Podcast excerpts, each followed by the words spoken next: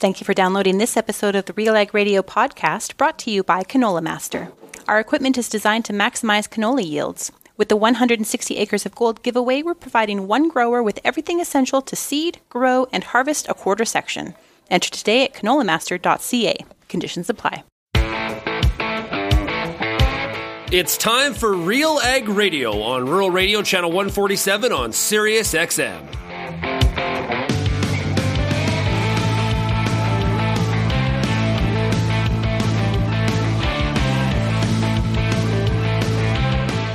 Radio and RealAgriculture.com is your home for insight and analysis of the issues that are impacting your farm business.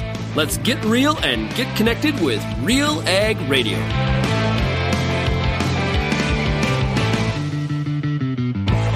Welcome, welcome, welcome.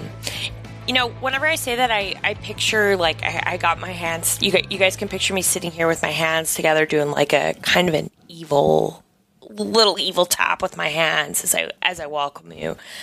Somehow we are at Thursday already. Better yet, we're at December 1st. I'm your host, Kara Oosterhuis, and we get to hang out for the next hour with, of course, some great folks from across Canada here on Real Ag Radio on Rural Radio 147. Today's Farmer Rapid Fire is going to be a great one. I can feel it.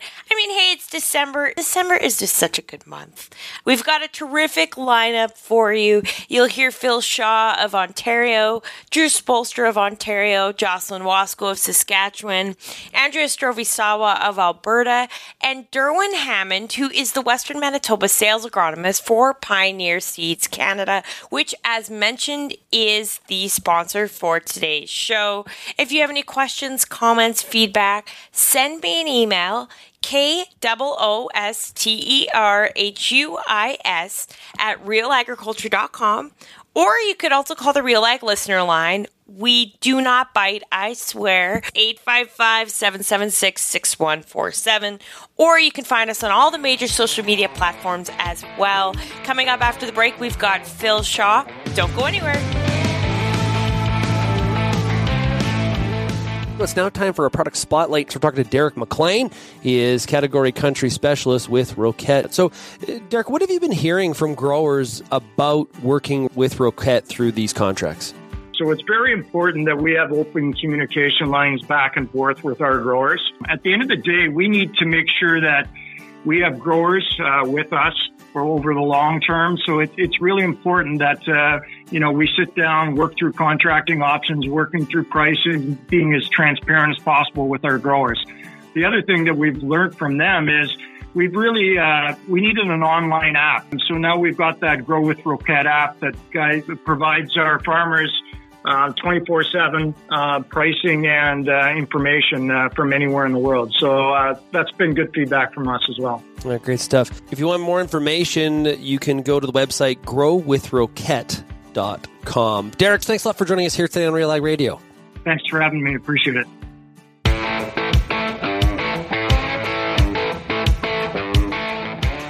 Welcome back to Real Ag Radio here on Rural Radio 147 on Sirius XM. I'm your host, Kara Oosterhuis.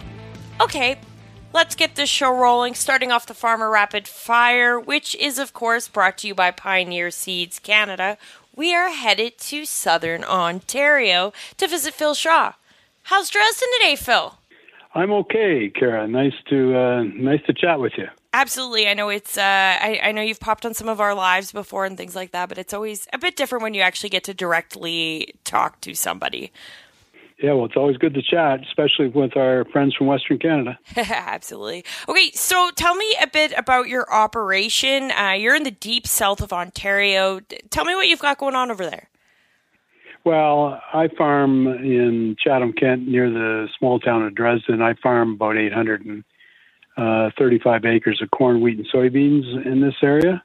And, um, you know, things right at this time of the year kind of wrapped up. But I've done that uh, all of my life, and uh, it keeps me busy. How did corn harvest wrap up this year? Well, corn harvest was over about uh, it was over about uh, three weeks ago, three weeks to a month ago, And in this part of uh, southwestern Ontario, we had extremely dry weather this year. So the corn was damaged. Our, our corn was about uh, 30% less than a year ago. And um, soybeans were less than our average as well. So, because we really don't think of it here because we spend we spend so much money putting drainage tile in to get rid of water. Uh, moisture is something that we're always in have abundance of. And um, so I really don't know how to answer that question other than it was too dry from, from June to uh, August. Uh, you know, Ontario is a big place. If you take myself uh, close to Windsor, Ontario, then go all the way to the east to the Quebec border, the geographic diversity of Ontario is quite a bit. So just because I was dry doesn't mean everybody else was dry in Ontario. In fact, the Ontario corn yield this year is quite healthy it might not be quite what it was last year, but it's quite healthy because other people got the rains and that made for a better crop for them, especially as you got closer to the Quebec border. I know it's amazing. It's it's one province, but it's uh, man, there's a lot of space to carry, and I feel like reporting it as you know, aver- oh, yields were average or whatever is not always the most accurate depiction of what it looked like. And I think that's especially true this year because uh, you take myself for example. I'm within well, just an easy drive to Detroit, Michigan, and then the guys toward the Quebec border, they're an easy drive to Montreal. And so, if you think of the distance between those two, and not only that, but the latitude difference and the cultural difference as well, and the soil difference, there's a huge difference across Ontario. So it's hard to put, uh, you know, kind of a common denominator on how the crop was here because it goes over such a, a huge swath. And uh, so I, I know exactly what you're saying when you say that. Do you tend to go down to the U.S. quite a bit, or do you deal with other provinces, or you tend to kind of stick in your neck of the woods? Well, down here in the deep southwestern Ontario, Detroit is our main city. So we're very used to going over there, especially pre pandemic. I mean, I used to be a season ticket holder to the Detroit Pistons, and you can always find all kinds of Canadians uh, at the Detroit Thanksgiving game. So, you know, we're more akin to, uh, we have more of a relationship with the U.S. Midwest than we do with uh, people east of Toronto, uh, you know, toward the Quebec border. But, uh, uh, that's just the nature of, of where we're at. There's uh, the people in Eastern Ontario would, would have relationships with people in Northern New York and people in Quebec. So it's just a big place and a very diverse uh, agricultural landscape here in Ontario. And, and, how do you think that impacts your farming by being able to have those conversations and see the different perspectives? You know, get out of our own little bubble. I, I, I think that one of the biggest challenges uh, with regard to farming perspectives is um, the language difference in Ontario and Quebec. Like I've got quite a relationship with a lot of French-speaking farmers, but I don't speak French myself. And sometimes I think the language barrier in this country keeps us from learning more about each other when you can't speak French or they can't speak English. And so I, I don't think it relates that much to us relating to our American friends, but I always like to learn more about people in other areas, whether it's in Ontario or whether it's in Quebec. And because of the language barrier, sometimes that holds us up. But if we try hard, sometimes we can get through that, learning more about French Canada and how they do things and the different cultures that are involved. That's what I really find interesting. I think that there's basically three agricultural countries in Canada. One is Western Canada, one is Ontario, and one is Quebec. And I think because of the language barrier, it, it, it's hard to understand each other. And unless you, you go to each other's territory and, and see the cultural differences and, and understand the history. Sometimes it's it's hard to understand the way things work when you consider the greater realm of Canadian agricultural policy. You just imagine the challenges the agriculture minister would have when he'd have to speak French and English and understand all the different ways things happen in in French Canadian agriculture and in Ontario and in Western Canada. When looking at, you know, Quebec and, and the rest of Canada, and you, you talk about the quote unquote political will, do you think Western Canada, Ontario, do you think we need to have more of a political will to get those things done? I can't really comment on Western Canada, Carol, because um, love my friends out there, love love your program, but it's the differences in scale between Western Canada and where I farm in Ontario, and where my friends farm in Quebec are so vast like it's just hard to relate sometimes because you your farms are so big out there, and they you have different you have different uh, wants and needs and and things that make make your agricultural economy work. Like for instance, rail cars, the concept of rail cars and railways, and how you move grain in Western Canada is a tremendous system, but we have nothing like that here. We don't even think about rail cars. So if you just think about that fact alone, where our Western Canadian friends are constantly thinking about transporting grain to somewhere where they can get it sold, whether it's Vancouver or in the United States or Thunder Bay or, or somewhere else. In Ontario, we don't think about that a lot. And because we process a lot of what we grow here, I'm thinking about corn for ethanol, and we ship out to open water uh, through the St. Lawrence system. So there's just some vast differences between uh, both areas, and our, you know, so it's kind of a mixed bag when you talk about that. Some very very solid points there. As yeah, we are we all fa- fall under the same country, and it's important we remember that. But uh, there are a lot of differences throughout the country. And, and, speaking of which, now sometimes what kind of brings us together in the winter time is going to conferences. You know, there's a lot of people that travel across the country to go to some of their favorites. Do you have any plans for any winter education or, or business growth? Uh, I don't really. Uh, you have a lot more of that in Western Canada. it, it seems like you do anyway. Like we don't have very much of that in Eastern Canada. Uh, I speak at quite a few events in Eastern Canada uh, on marketing and, and, and things like that at different venues where I get invited. For instance, I spoke at the Prince Edward Island Grain and Oilseed Conference uh, just pre-pandemic before the w- world ended, and of course, since then with the pandemic, we haven't had anything. Right now, that's just starting up again. But one of the biggest things that people in southwestern Ontario do in February is they go to the Louisville Farm Show, which is about a, a six to eight hour drive from from here, and that's where a lot of people go to learn different things on what's going on and in equipment, and they also can attend seminars there. I know I like to try to make it every year, but since the pandemic started, I haven't been there. But I hope that changes. I know we usually go down to that one as well, and it's always. I, I remember my very first one. I was uh, very surprised with how many people from Ontario were down there. You know, you just you run into yes, a lot right. of Canadians at that show, which is great to see. Yes, that's right. That's right. But I think you have more of them in Western Canada, and from what I see, anyway, on social media sites like Twitter, it seems like you have more opportunity for that type of thing. So you mentioned a lot of speaking engagements you had pre-pandemic and maybe post-pandemic. Do you want to talk about uh, some of your what you're speaking about when it comes to marketing and maybe what some of the main messages you're sending to producers right now? Well, I write market trends for the Grain Farmers of Ontario uh, 14 times a year, so I kind of monitor grain price conditions in Ontario and also comment on futures prices in the United States. So typically, I'm I have been asked to speak in Western Canada a couple times in Alberta, and I have done that. But generally, what I concentrate on isn't really suited to Western Canada. It's suited more to Eastern Canada.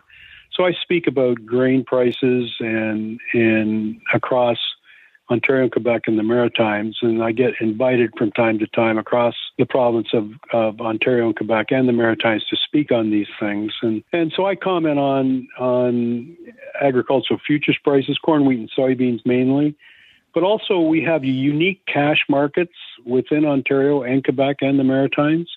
And so I, I try to monitor uh, the different uh, variances that we have with regard to cash markets in Ontario and Quebec and the Maritimes. And from time to and from time to time, I get invited to speak about that, and I also write that uh, for the Grain Farmers of Ontario in Market Trends, and also my my other column that's published on DTN and it's in the Ontario Farmer here uh, as well. So generally speaking, as you move east in Eastern Canada, uh, the basis for grain prices gets higher. So typically, where I am in southwestern Ontario, we have some of the lower grain prices. Um, and as you move toward the Quebec border, just because the market changes, there's less grain available. Plus, there's an extremely dynamic livestock market, whether it's beef or whether it's dairy or whether it's hogs, where the demand for corn grows. And then increasingly, we have a a export market out of the St. Lawrence uh, into places like Europe, where we have preferential uh, tariffs on some of our corn going into Europe. And so, uh, basis bids for grain across that area are different, and so I get to comment on that from time to time. And when I'm asked to speak at different venues, whether it's a conference or whether it's uh, a farm meeting. Uh, sometimes that works out for me to go, and I get to comment on those things as well. Okay. Well, unfortunately, we are out of time. That is probably my least favorite part about the Farmer Rapid Fire is uh, it's rapid, and we got to keep moving across the country. But uh, thank you so much for your time, Phil. Well, it was certainly a pleasure chatting with you, Kara. And staying out east in Ontario, we are now headed over to Binbrook, Ontario, to chat with Drew Spoelstra. Drew, how is it going today? Not too bad. How are you doing? I am doing good. So tell me a bit about uh, what you do out there. Well, we have a dairy and grain farm in Binbrook, and uh, we work a couple thousand acres and, and, milk 60 cows, and my wife and I raise Clydesdale horses. So uh, always lots on the go, and just for fun, uh, I'm vice president of the Ontario Federation of Agriculture. How long have you been involved with politics? I've been involved with the Federation for nine years now, and uh, on the executive for six. Uh, probably too long, but I'm still involved. Were you involved with any other boards prior to the Ontario Federation of Agriculture? More local stuff, uh, but nothing provincially until I got involved with OFA. Okay, awesome. So, tell me a bit about uh, what what stood out to me was the Clydesdales. Do you have uh, do you have quite a few of them? Yeah, we work with uh, my in-laws, and between the two of us, we have around forty-five, and we uh, we breed and, and raise them and, and show them, train them, that kind of thing, and uh, hopefully sell a few here and there. So that's been going all right. So is that about the average number you keep on farms? About forty-five? Oh yeah, it varies different parts of the year, but usually there's uh, about that many around. We have about ten or twelve foals every year, and so we raise them up and buy and sell a few and and whatnot. So they're uh, they're a lot of fun and. And uh, my wife takes care of it mostly, and, and she does a great job with it. Tell me a bit about the dairy operation. What what do you guys do there? Uh, yeah, just your typical dairy farm. Um, we have a, an older tie stall barn. We milk uh, about 55, 60 cows. We are actually in the process of getting a new barn built, uh, hopefully starting next spring, and we're, we're moving to robotics. So putting in a milking robot and a robotic feeding system as well. So we're looking forward to getting that project started coming up next spring. The milking robot, how how does that work, and and how many head would it cover? Is it, it like do you need a few to go through all those? No, it'll be one robot for uh, our our amount of cows. Uh, we're going to build the barn room for a second one, and uh, they'll milk anywhere between sort of 50 to 75 cows ish per robot. One will be good enough for us to get started, and then hopefully as we grow, we'll have uh, have the option of putting a second one in to fill the barn up. Any crops out there? We still have a bit of corn to harvest. Um, there's uh, it's been a pretty good fall. We've had uh, a lot of good opportunities to get crops off. We've just been running a bit behind. We've been working on uh, some other projects and, uh, and got a little behind, but hopefully there's still uh, some time for us. We don't have much snow yet, so we'll uh, we'll be able to get this corn off hopefully in the next couple of weeks and get things wrapped up. Family operation out there, or like what what generation are you guys on? Yeah, I'm actually I, I consider myself second generation. My parents uh, pretty much started it from scratch. They had a little bit of help along the way, and uh, and then then I've been uh, working my way into the business as well. So it's yeah, it's my parents and I and my wife, and uh, my kids are still pretty small, so no involvement from them yet. But hopefully, sometime in the future, they'll they'll get into it. Well, at least they'll have the milking robots by the time they're involved. Hey. Yeah, maybe it'll keep them interested. So talk about how kind of being involved with OFA and as well on the farm, how both of those have maybe helped each other out. How do how do they play hand in hand? It's always good. Uh, I've always found it interesting to be sort of on the, the leading edge of some of the discussions on what's happening and and uh, you know farm regulation and that type of thing. What's coming down the pipe? What's going to happen to us next? And you know how we can work towards making some of that stuff better. Um, so you know it's always good. Uh, I think for any any farmer to be involved in their commodity organization or, or general farm organization and, and really get a feel for, for what the government's direction is, uh, you know, be it federal, municipal, or provincial government, and uh, you know really what's coming down the pipe next and, and what uh, what farmers might have to comply with or how we can make regulation better and and uh, you know how we can support a better future for the industry going forward. So you know I think uh, I think bottom line it's good for good for farmers to be involved in some way, and uh, just another way to help support and grow their businesses as well. And now I I know of course there is tons always going on at OFA. What what currently is the focus? What would you say you guys are really working on right now? Uh, all things land use. We have uh, a number of issues going on right now in Ontario when it comes to farmland and, and land use. Certainly, there's a lot from um, development and, and, turning farmland, prime ag land into other uses. Certainly not something that we're uh, favor of. So we're we're trying to push back a little bit on government, really find better solutions going forward to to building houses and and uh, you know turning farmland into other uses because it's just not a sustainable path. Only five percent of our land is really suitable for farm and food production. So we need to find better ways going forward to build houses and and uh, you know other other uses other than agriculture because you know we certainly know that we need the houses and we need places for people to live but uh, people need to eat too and uh, that's just as important part of the conversation as it is to, to put a roof over people's head that's uh, that's probably the main thing and then like you said, there's lots of other things going on as well. Uh, carbon tax and, and climate change files. Uh, labor is a big one, but land use really has dominated a lot of our time here recently. We're just trying to make things better. We've got a board of uh, 18 people, farmers from across the province, and uh, a great complement of staff as well. And I think all of these people are really, uh, you know, doing their best to pull together and, and try and uh, make things better for agriculture going forward. Well, that's unfortunately all the time we have, but uh, thank you very much for your time. You bet. Appreciate it, Kara. Thanks. Okay, folks, we just got to go to a quick break, but coming up after the break, we are headed on over to East End, Saskatchewan to catch up with Jocelyn Wasco. Stay tuned on Rural Radio 147 on Sirius XM.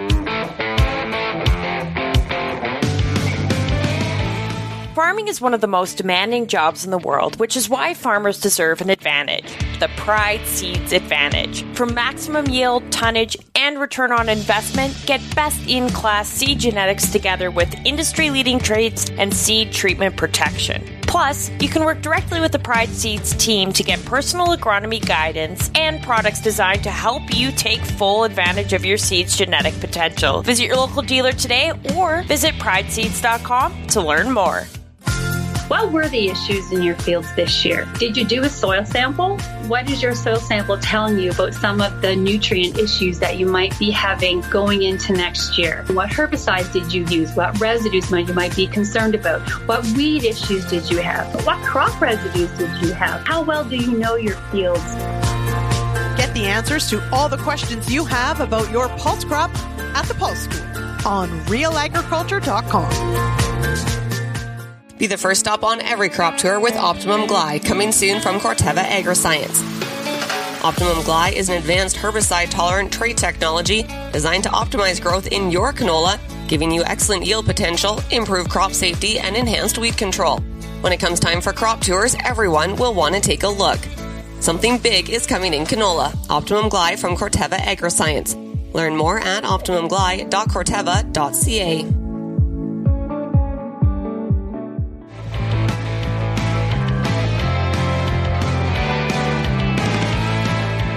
Welcome back to Real Ag Radio here on Rural Radio 147 on Sirius XM. I am your host for today, Kara Oosterhuis. Okay, we have lots more to talk about. Today's Farmer Rapid Fire is brought to you by Pioneer Seeds Canada, so be sure to go check them out on social media and their website as well. Heading on over now to East End, Saskatchewan, I now have here with me Jocelyn Wasco who is in my cold neck of the woods. I mean, we're we're not the same province, but ugh, I hope it's warmed up there. Uh, definitely not warmer. Hey, Kara. Um, we are kind of into a deep freeze. Winter came early this year, and she did not come pleasantly. Did she bring any moisture for you guys? Uh, yeah, it's funny. Um, so after just this record drought that we had, Travis, my husband, and I joke to each other, I think the only way that we can get any moisture in this country is in the form of a blizzard. So that's how winter came, and I mean, I guess we're thankful for it, but yeah, I could I could do with a few less extremes. Yeah.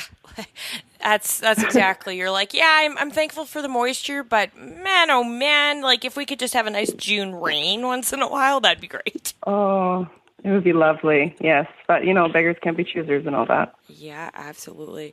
Okay, so it's been a while since you've been on the Farmer Rapid Fire. Somehow we are at December already. I know I got my notification on Spotify today that it's like your Spotify Wrapped is here, and I'm like, oh my goodness, we are already at that time of the year. It went uh, it seemed it seemed to go real quick. It sure did. I know it. Um, yeah, it always flies by, but I never it never ceases to amaze me.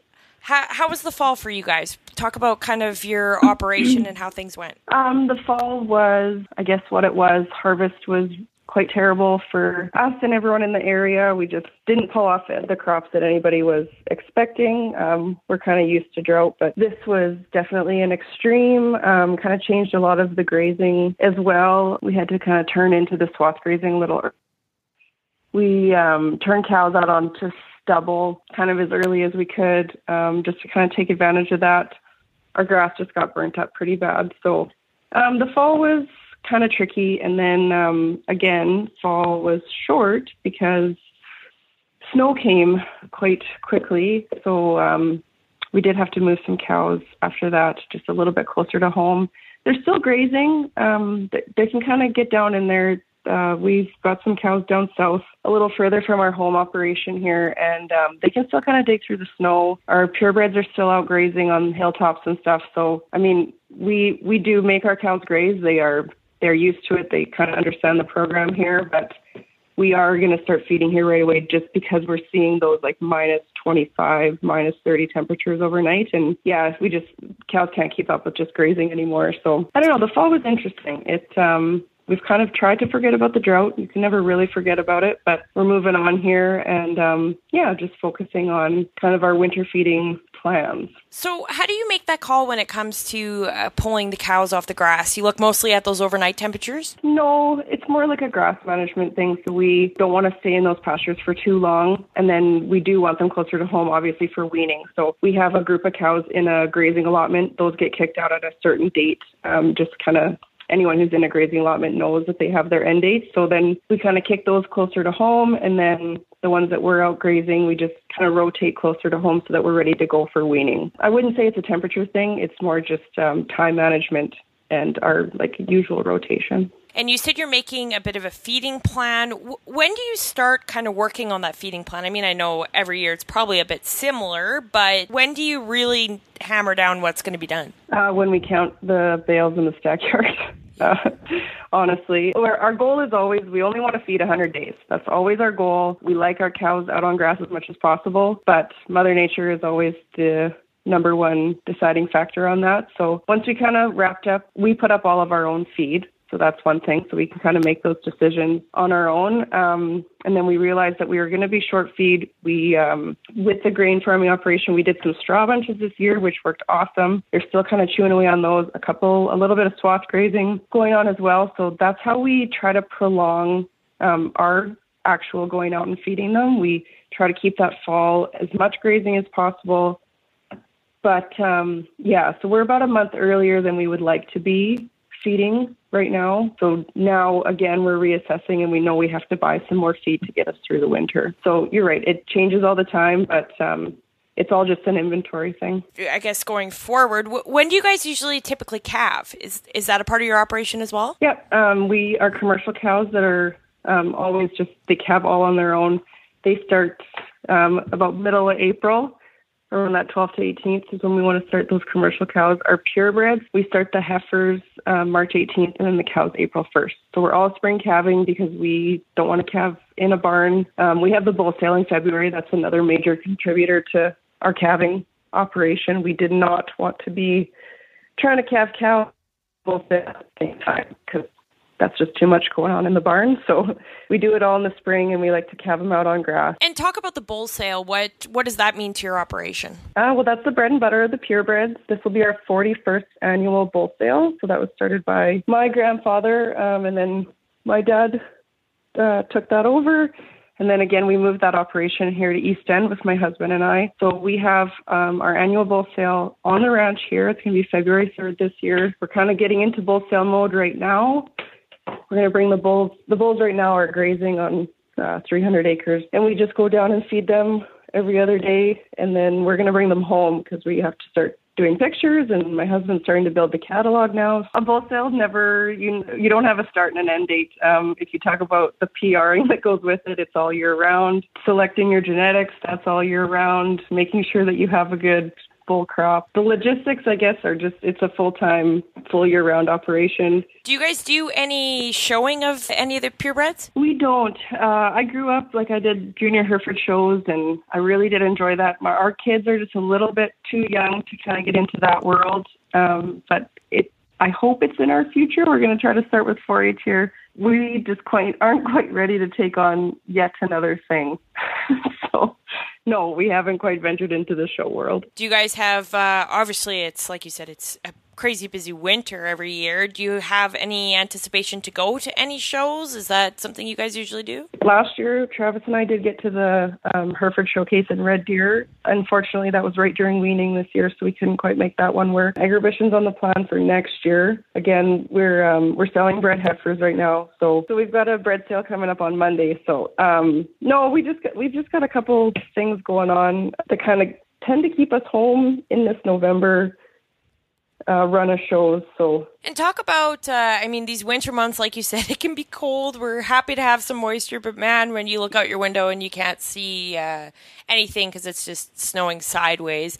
Talk about how you keep your head on straight throughout the winter months. A- anything you guys do around there? Oh gosh, um, well, we've learned to dress really well, uh, brave the elements you just kind of get over it. We do take some time away from the ranch for sure. Like our feeding program is set. Um, we divide and conquer so that we're not out all day, every day in the cold. And then um, we will take some time to, you know, do take a family holiday. It's amazing what'll happen if you just go skiing for three days and come back and you're like totally refreshed and ready to brave the deep freeze yet again. So we we do take some breaks for sure. Okay, well, unfortunately, we are out of time. Um, the rapid fire has got to keep on going. But uh, thank you very much for your time, Jocelyn. You bet. Thanks, Kara. Talk to you soon. Okay, keeping in the deep freeze. After the break, we're headed on over to Taber, Alberta. Stay tuned to the Farmer Rapid Fire, brought to you by Pioneer Seeds Canada.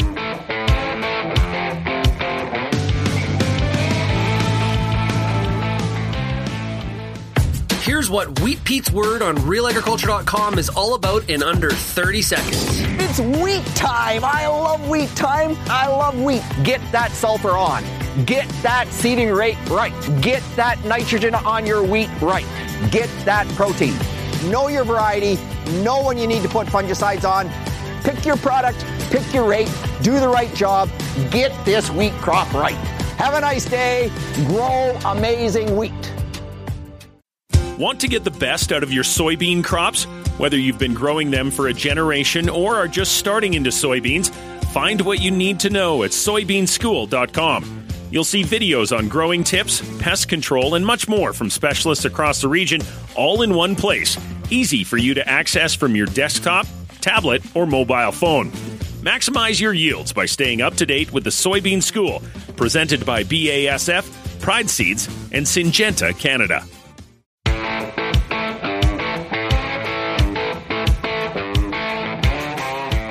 Welcome back to Real Ag Radio on Rural Radio 147 here on Sirius XM.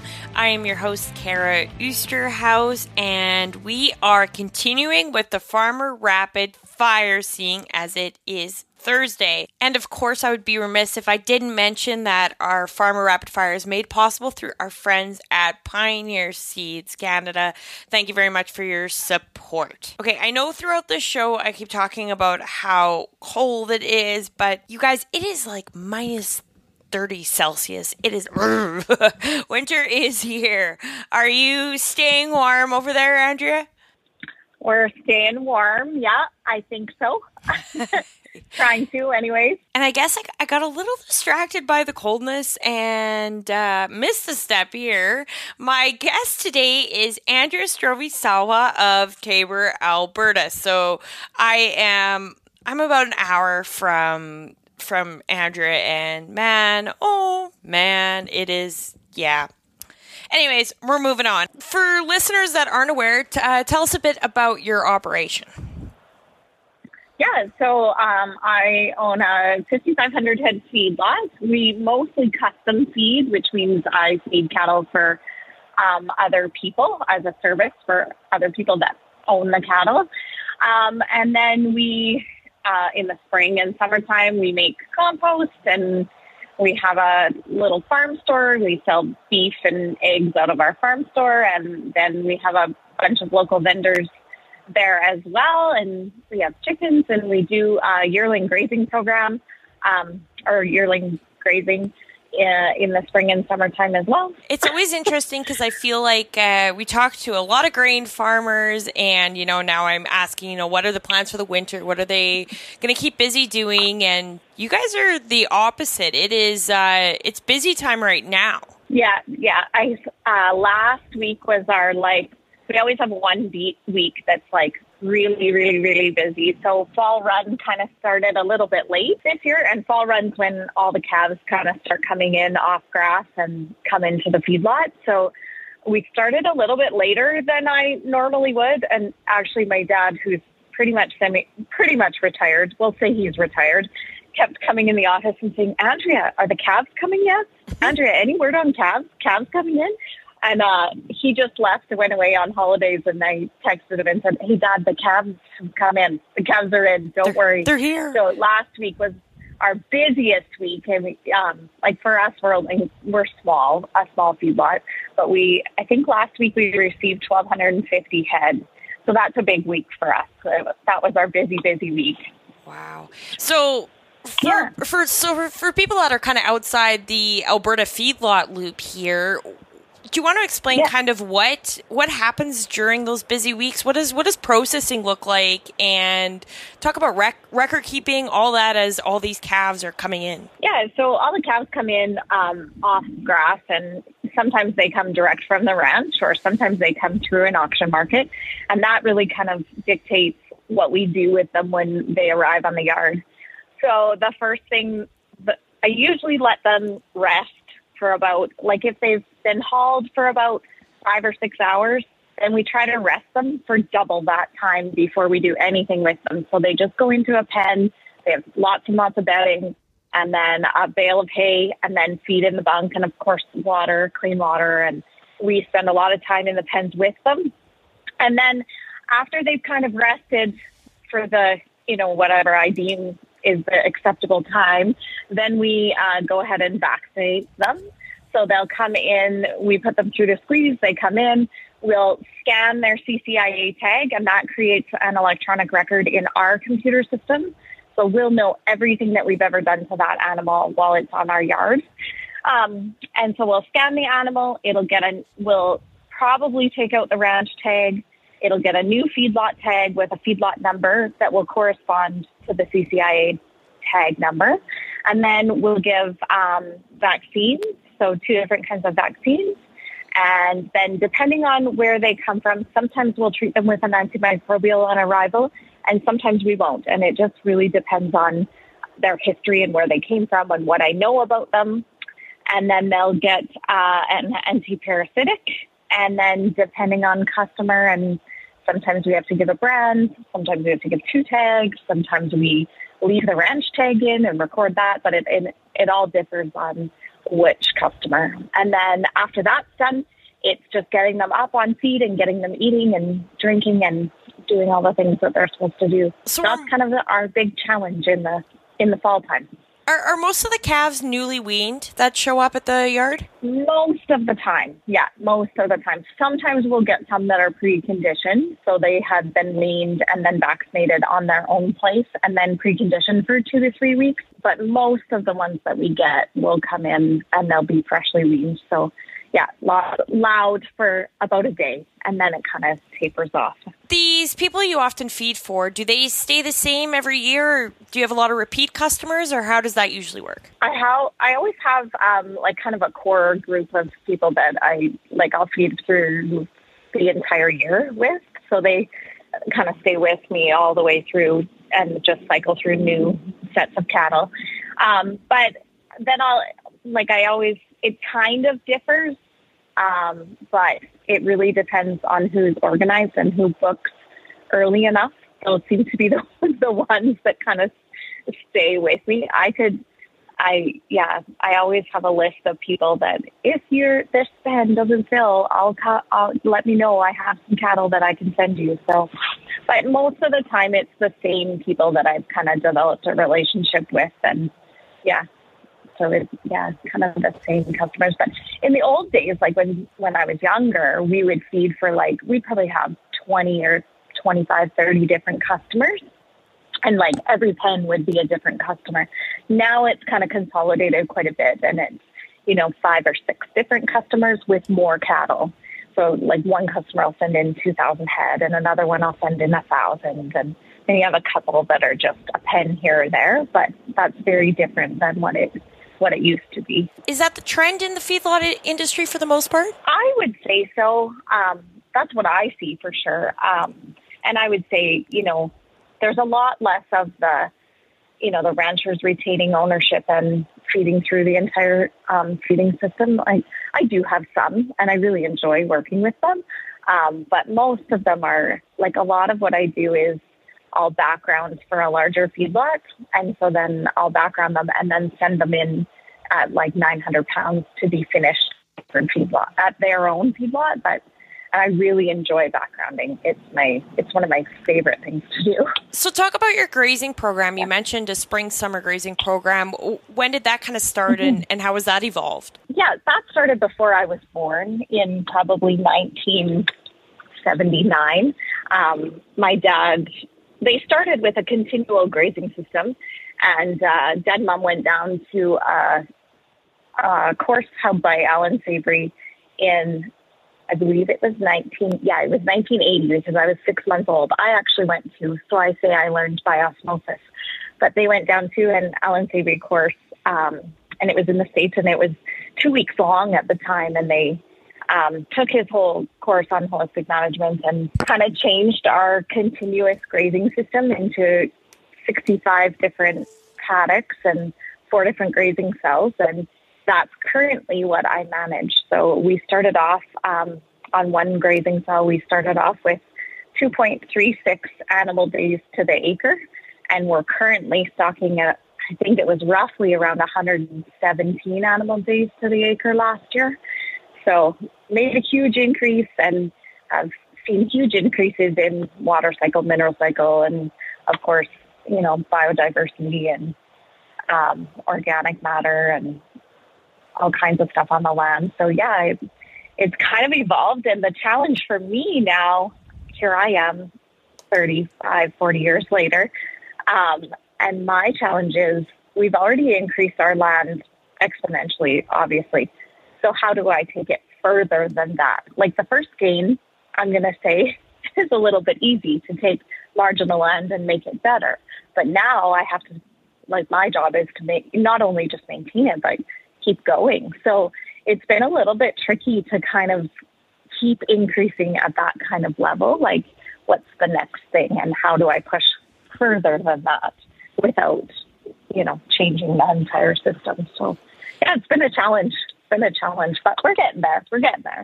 Okay, Andrea. Unfortunately, that is all we have for time. I could I could actually talk about this stuff for quite some time. Maybe we will have to do a part two somewhere along the road, but I'm sure we will uh, catch up again soon. So thank you very much for your time. Great to chat with you, Kara. We'll talk to you soon. Okay, don't go anywhere. We are going to catch up with our sponsor, Pioneer Seeds Canada, right after the break.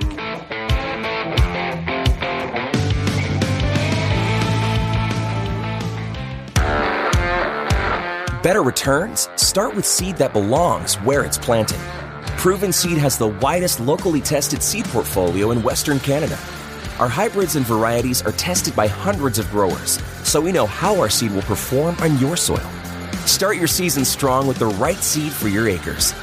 Contact your local representative or head to your nearest Nutrien Ag Solutions retail location to find your proven seed fit. The Corn School on realagriculture.com has everything you need to take your crop to the next level. Want expert agronomic advice? The Corn School brings you top notch expertise. Want the latest research? The Corn School brings you cutting edge research through conference coverage, trial results, and more. And the best part? It's all free and available on your smartphone, laptop, or device anywhere, anytime. The Corn School on realagriculture.com, brought to you by BASF and Pride Seeds. We call ourselves Canola Master because we want every canola grower to achieve growing perfection. That's why we're launching the 160 acres of gold giveaway and giving you a chance to win everything essential for 160 acres of canola, including agronomy, premium seed, use of our most advanced seed drill, fertilizer, crop protection, and everything essential for harvest. Master your canola with the 160 acres of gold giveaway. Conditions apply. Learn more at canolamaster.ca.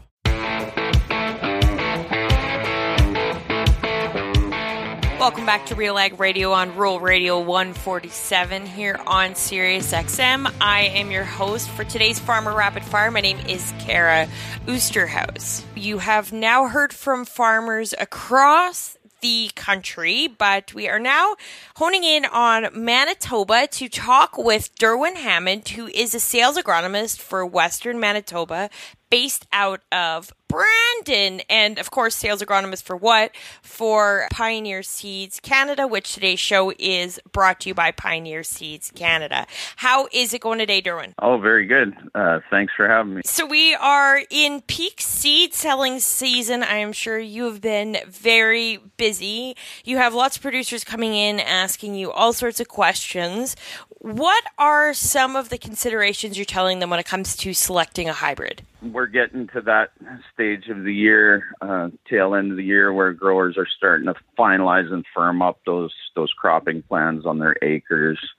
And uh, this year in uh, in Manitoba, on the canola side, uh, lots of disease pressure, but maybe from different diseases than we've typically seen in the past. Planting was delayed and into June for uh, the majority of the canola crop, and then so wet early, and then hotter, drier weather uh, later on in the season. That kind of tends to favor diseases like blackleg that that uh, need that moisture early on. Verticillium wilt's another one. Moist conditions early to get the infection into the plant, plant, and then hotter weather later tends to favor the development of those diseases that hotter, drier weather later in the season around flowering and through potting, not so favorable for sclerotinia. So a bit of a, a different pattern maybe from typical. And so that's, uh, I guess, one of the things talking to growers about as they look at the different traits for resistance in the in the various uh, hybrids, just trying to help them prioritize, you know, what should be their focus. It, we're planning for next year and not for last year. So kind of keeping in mind some of those historical things as well as as what happened this past year. And, and I'm sure there's no cut and dry answer here, but when you say you're not planning for last year, you're planning for the next year. How how many years average are you kind of looking at it when it comes to selecting those hybrids? I, I guess a good example is hope, hopefully this year's canola isn't going back on the canola acres; it's going on cereal acres or soybeans or corn, um, and where those crops were last year. And so, you know, just having a look back and thinking back to the last time canola was on those acres and what some of the the the major uh, challenges were in terms of the productivity on those acres, which which diseases were prevalent the last time canola was on on those particular fields and keeping that in mind. You, you know, don't want to ignore uh, some of the challenges that we faced last year, but just taking that historical look back on the farm and what typically um, Mother Nature rarely gives us a repeat performance two years in a row. So um, it's tough to predict what type of season we're going to have and, and, and which particular pests it may favor. Uh, so you, you kind of need to take a, a historical look at your farm and particular fields and, and what the challenges are to yield uh, for canola on those fields. And in some cases, if you've got fields where you're having perennial issues on with a particular disease, you know, rotation can be a, an important tool in trying to reduce inoculum loads for, for key diseases. Blackleg is one that does respond to a bigger break between canola crops. So maybe looking at some of those alternative crops that I mentioned for an extra year and some of those rotations on specific fields. And I mean, this is all terrific information. Talk about the importance of planning. I mean, you can't look well, not not even just planning, but record keeping. Like you can't look at your historical data if you don't have it. Yeah, and that's a really good point, right? The the focus often tends to be everybody will the the yield that they got on those fields from those crops historically will be top of mind, and that's probably recorded. But things like disease incidents, you know, how successful I was in terms of plant population, what the what those uh, crops looked like, and and what some of those key disease levels were, you know, that's extra information that over time can give you a lot better perspective on what your particular challenges are on on on your farm and on specific fields within your farm and uh, and help you kind of narrow that list um, among the hybrids available. They're always going to vary. They're, they'll have certain strengths and weaknesses in terms of resistance to pests and and uh, and other trait characteristics that you're interested in and and trying to find the best fit for each of your fields you really need need some some records to help you uh, narrow that list of all the traits that are available. And now, looking at uh, your area specifically, is is there any traits specifically that producers are really looking for? Certainly, um, various disease packages. But like I say, a lot of the discussion this fall is focused around things like blackleg because we saw a little more of it this past year, and it's just important not to forget about you know um, historically, sclerotinia.